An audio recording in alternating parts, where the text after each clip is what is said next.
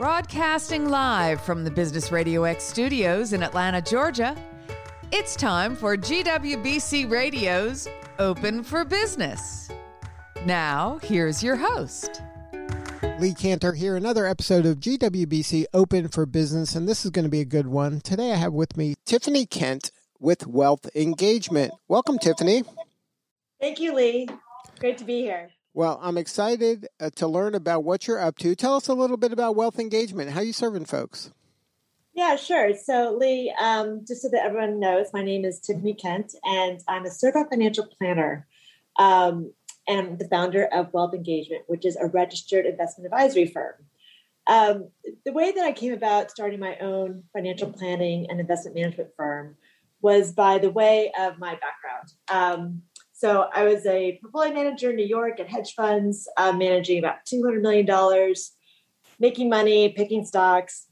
And it was great. It was a lot of fun. Um, and I really enjoyed the work.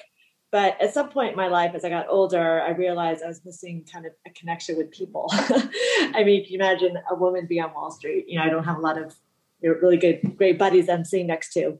So I went back to school after a little bit of a midlife crisis and realized that I wanted to go back and become an advisor.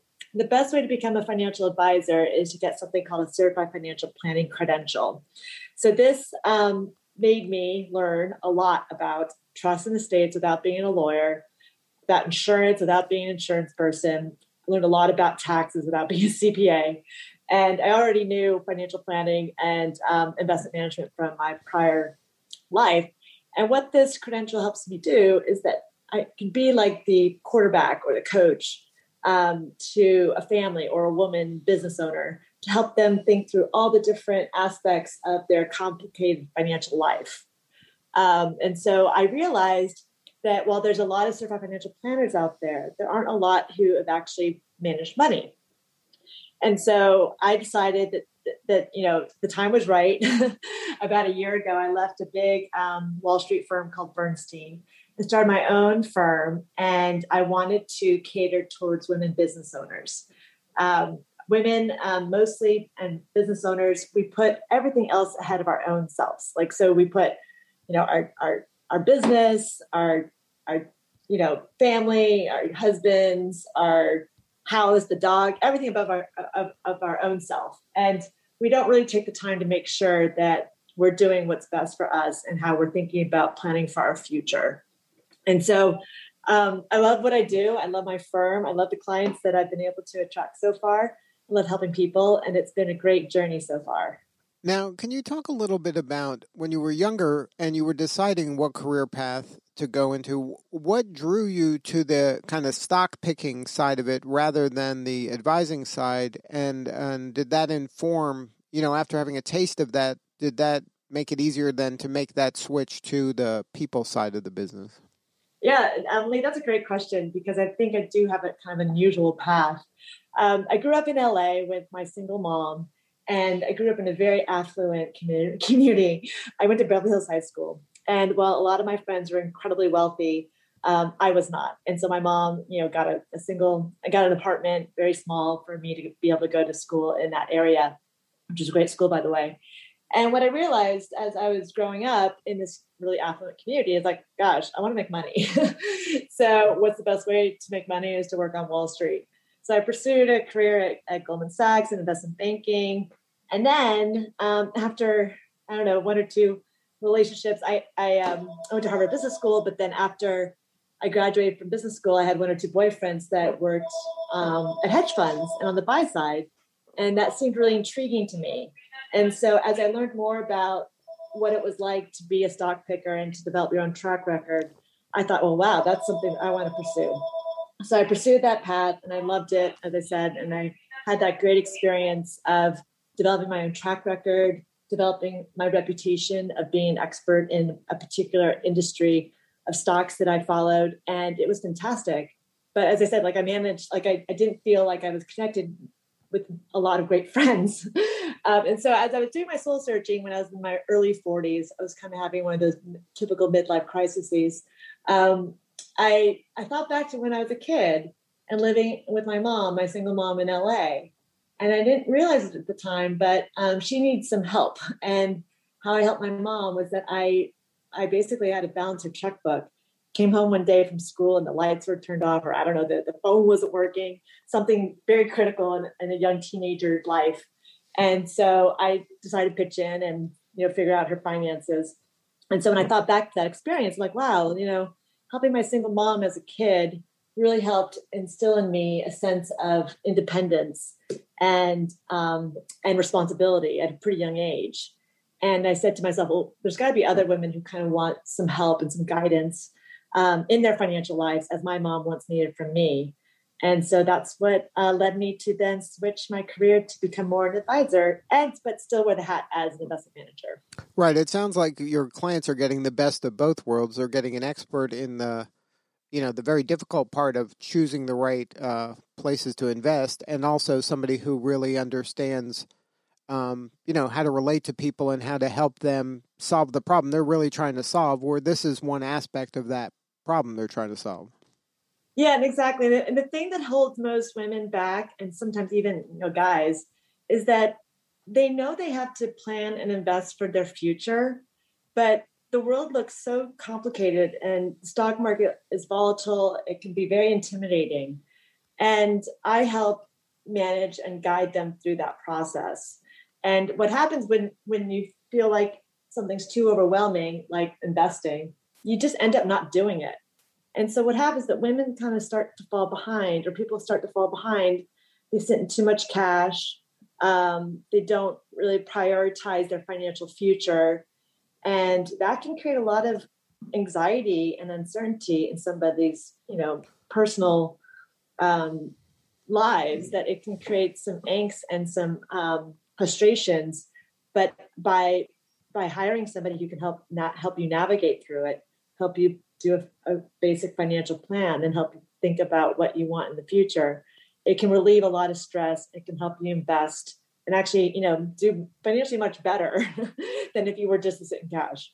Now, are your clients primarily people who have never done this kind of financial planning before and you're helping them do this for the first time?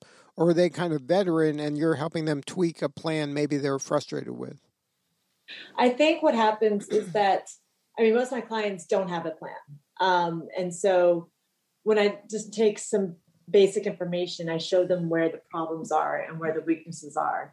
And then we we help, you know, solve for those gaps. Once I do that financial plan and help them realize that they need to do certain things, then we can safely think about how much they should be safe saving for the future, how much they should be investing um, for retirement or other other priorities and it it takes a plan to help you get comfortable with how much money you want to risk. Because if you don't have a plan and you just let's say you have $100000 sitting in your bank account and you decide to invest it but let's say there's a rainy day and there's something that you need to to fund because like i don't know something uncertain happened that you weren't anticipating you have to pull money out of the out of your investments to go fund that expenditure that big expenditure. And that is probably not a great time it's not great to be investing in the stock market for short term uncertainties. So the way to combat that is that you have to have money set aside and invest the surplus cash that you feel comfortable with that you don't need to access the next you know three to five years. Now, do you find that a lot of people get hung up because there's so many unknowns, right? So, like if I'm investing for my future retirement, then I don't know how long I'm going to live. Number one. Number two, I don't know um, what my health's going to be. You know, I it could be great, it could be terrible, um, and and then um, being asked to kind of guess, you know, to put away a certain amount of money for this uncertain future, it it just seems very difficult um, and overwhelming. And a lot of people, like you mentioned, probably just opt for, well, I won't do anything. And I would imagine it's better to do something than nothing, uh, especially uh, when it's your own business, if that's what you're running. Yeah. And so the easiest way to address those uncertainties is to think about the things you can't control, which is when you're going to die and basically the stock market. And the things you can control are how much you save, how much you spend, and how much money you make. So just think about that very first basic concept I just mentioned about savings. The fast rule of thumb rule of thumb is to just save 20%. And here's like a Jedi mind, mind trick. you just automate your savings of 20% of your income. It's kind of like what Warren Buffett once said, and it reminds me of something that Yoda might say from Star Wars, is that he said this, do not save what is left after spending, but spend what is left after saving. so you can, if you're spending more than 80% of your income to support your current lifestyle, you're actually taking away from your future self. So it's it's really important to kind of automate that savings of 20%. Um, and then you spend what's left over. And that's as opposed the other way around. People kind of, you know, they they spend and then they see what's left over, and that's that's not right. This goes to the pay yourself first kind of philosophy, and and I would imagine with today's technology, it's pretty easy to just automatically pull twenty percent out every month uh, or every pay period without thinking about it. Like it's gone before you even know you have it yeah, it's great to automate these things because if you don't automate it, then then you forget to do it. So, and it's obviously great to automate any kind of savings into your retirement plan. So, if you're a solo entrepreneur, um, one of the best ways to lower your taxes and to save for retirement is to set up something called a SEP, a simple a simple employ, employer um, pension plan. And it, anyone can do it. I can do it. Um, you just have to sign up with, let's say, a, a broker dealer like a Charles Schwab or a Fidelity, and you can set up your own SEP. And what's great about a SEP versus, let's say, an IRA or like a 401 is uh, is that it's very simple to set up, and there's actually higher amounts you can save than that are not the typical amounts that you can save in your IRA if you're if you're an entrepreneur. And then, so for example, there's limits on your IRA. I think you can only you can only save um, if it's not a company's sponsor plan, obviously, there's certain income requirements. You can only put away like $6,000 a year, depending on how old you are. But with a SEP, you can put up to 25% of your operating income or up to $50,000.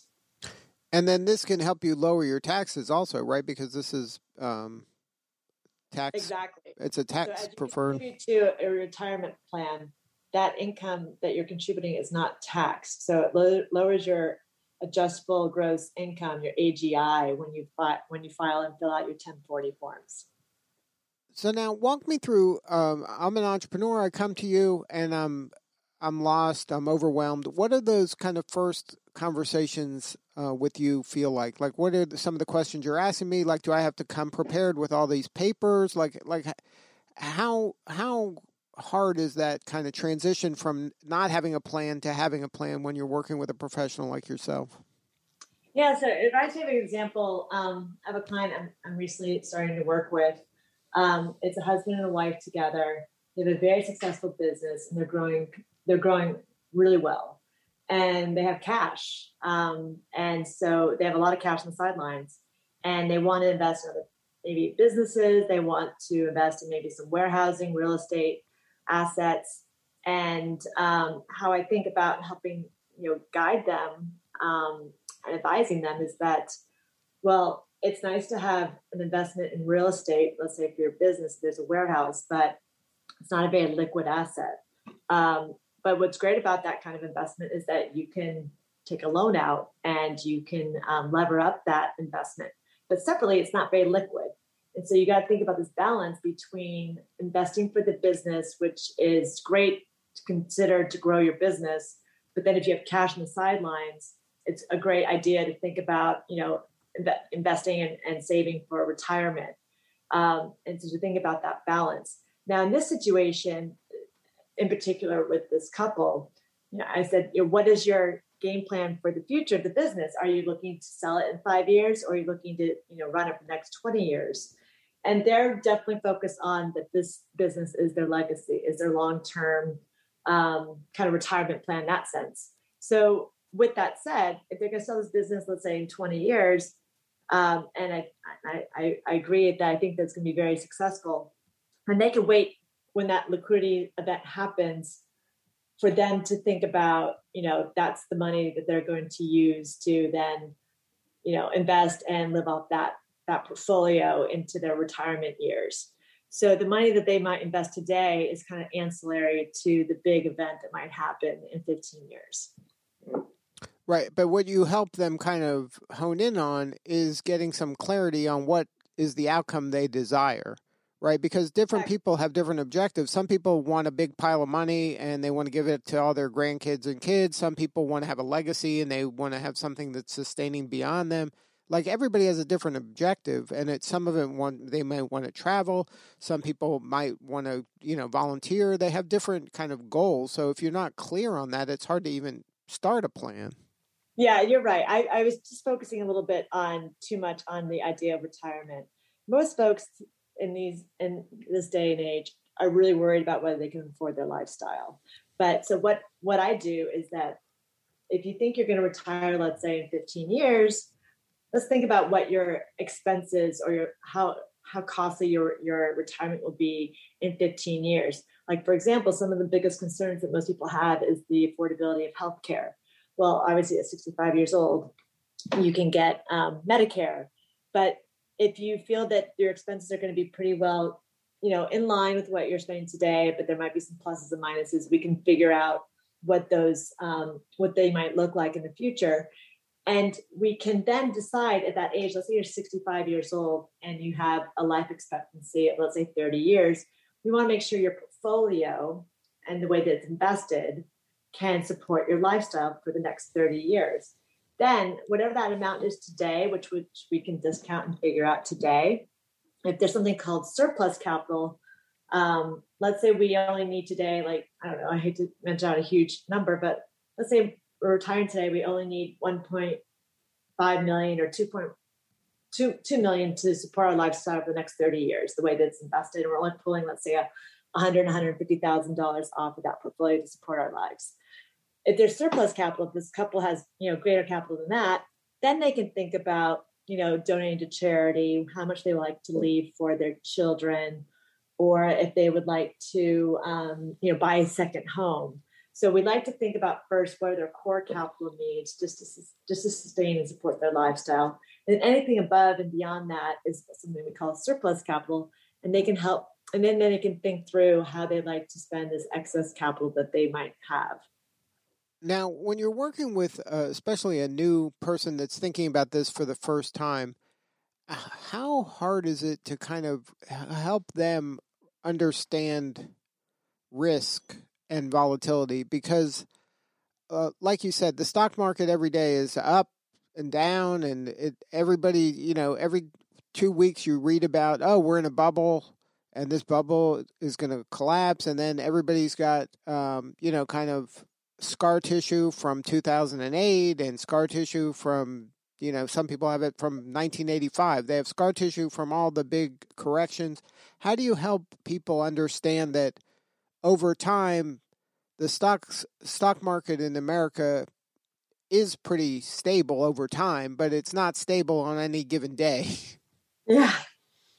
So great points great great great points. So there's one or two really important um, educational points I need to talk to clients about.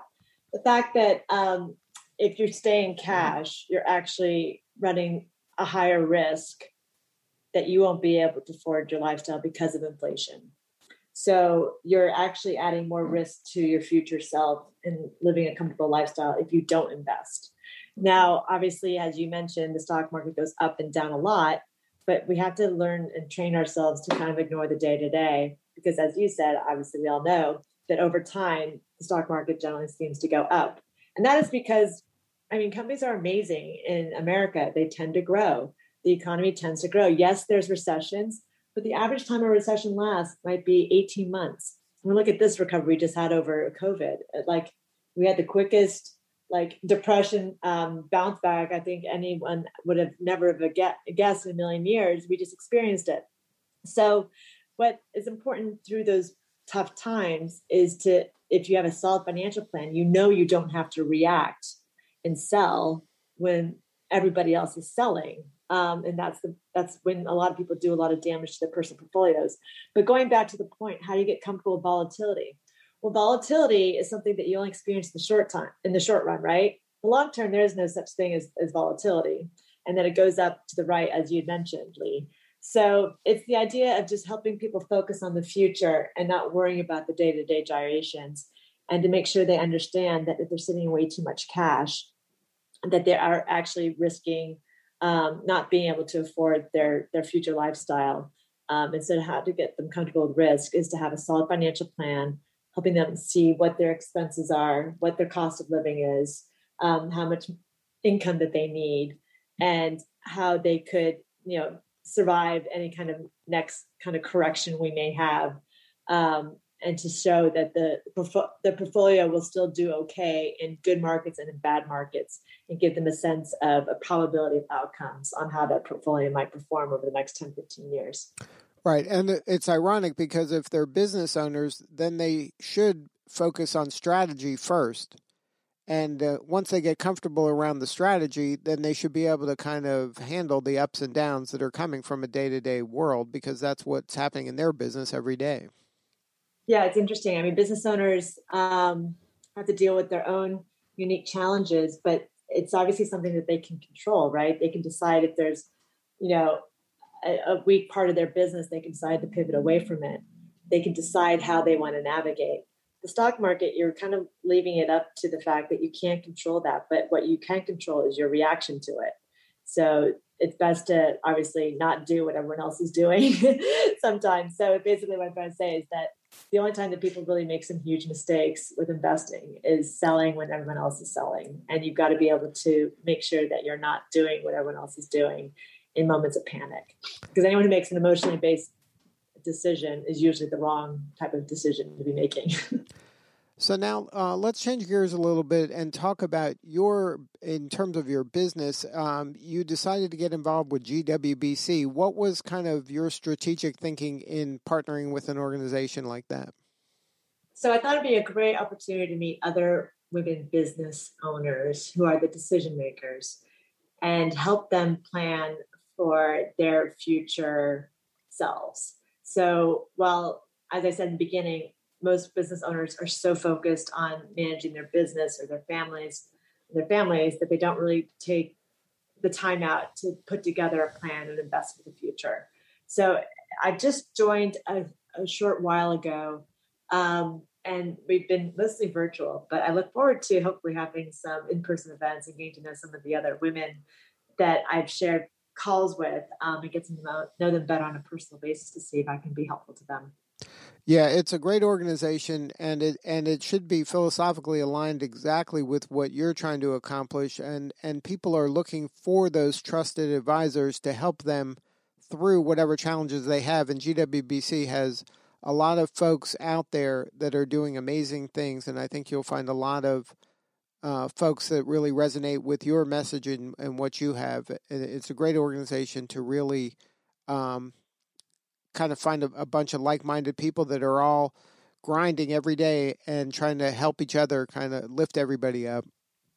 Yeah, and what I love about the organization is that it's not an easy organization to get through in terms of getting approved. And so anyone who's who's really laser focused on making sure everything is um, organized and up to snuff to get the approval process means they're very focused on on growing their business and doing well and connecting with other women who can help um, help them on their journey of growth. So there's a lot of organizations out there that you, you know women are kind of exploring like certain things. They're not as further down the process of of of starting their business as as the women um, in this group. So I that's what I love most about it is that these businesses are off and running they're they've got a great start and they just need a little bit more of a boost um, from the network effects that happen with this group. Now um, when it comes to wealth engagement you mentioned that um, kind of successful women uh, entrepreneurs are the group that you primarily target but is there kind of uh, niches within that? Do you work with um, you know companies of certain size or a certain maturity? What is the kind of makeup of an ideal client for you yeah, so um, I think with anyone who starts a business, um, we focus on a core audience and then we learn um, to pivot a little bit or to broaden our horizons. So, my the beginning stages of my business, um, most of my clients are women business owners, as I mentioned, but also divorcees. So, oftentimes, um, when when they're married, their husband usually is the main financial decision maker. Well, we know that divorces end up you know about 50% of the time marriages end up in divorce. And a woman might be like caught off off guarded or offhand, not realizing that they have to manage this portfolio, uh, a retirement portfolio that they're getting from their ex-husband, and they need some help um, managing that portfolio. And that's something that I, I, I typically do. But there's also another group that um, I've, I've been really enjoying working with. It's those that are retiring. Um, COVID actually created a lot of um, early retirements for a lot of folks. And um, you know, it's because of COVID that helped them realize, like, why am I working so hard? Why am I working so long? I think I have enough. Um, I think you can take retirement. So I help them think through, like, okay, do you have enough? Um, and let's let's go through the plan and figure out how much you how much you need and how you need to be invested to make sure that you can support your lifestyle. And so that's been a new avenue for me, um, and that's that's been great as well. So I I'd say that my two core groups are women who are decision makers who need some help um, navigating this really complex world. And then there's retirees who are approaching this new, completely new you know, stage in life. And they need some, um, you know, again, same thing, financial guidance and investment um, help to help them navigate volatile times and volatile markets. right, because when they're retiring, that's a there's a whole new challenge, a bunch of challenges associated with that. that You spent your whole life accumulating, and now you got to spend some time um, deaccumulating. So that's right. a different mindset of now I have this nest egg. Now I have to start depleting it, but I want to do it in a smart way. Exactly, and investing it in a way that you can sleep well at night. Because last thing you want to do is invest a nest egg all in equities and then have a big correction happen. Right. Um, and so yeah, it's there's there's a lot of different toggle points we need to think through when when someone's um, on the verge of retiring. Well, Tiffany, thank you so much for sharing your story today. You're doing such important work, and we appreciate you. Thank you, Lee. I really appreciate this time. It's always so great to communicate openly and in a thoughtful way um, to help educate others that may not be um, you know as focused on financial planning and investing as much as I do. And so I hope that I can be helpful to anyone who hears this. And please reach out to, to please feel free to reach out to me anytime. If you have any questions, I can be reached at my email address, which is Tiffany, T I F F A N Y, at wealthengagement.com. Or you can always check out my website too at wealthengagement.com. Good stuff. Well, Tiffany, thank you again for sharing your story. And that website, one more time, is wealthengagement.com. Tiffany Kent, thank you. Great. Thank you, Lee. All right. This is Lee Kantor. We will see you next time on GWBC Open for Business.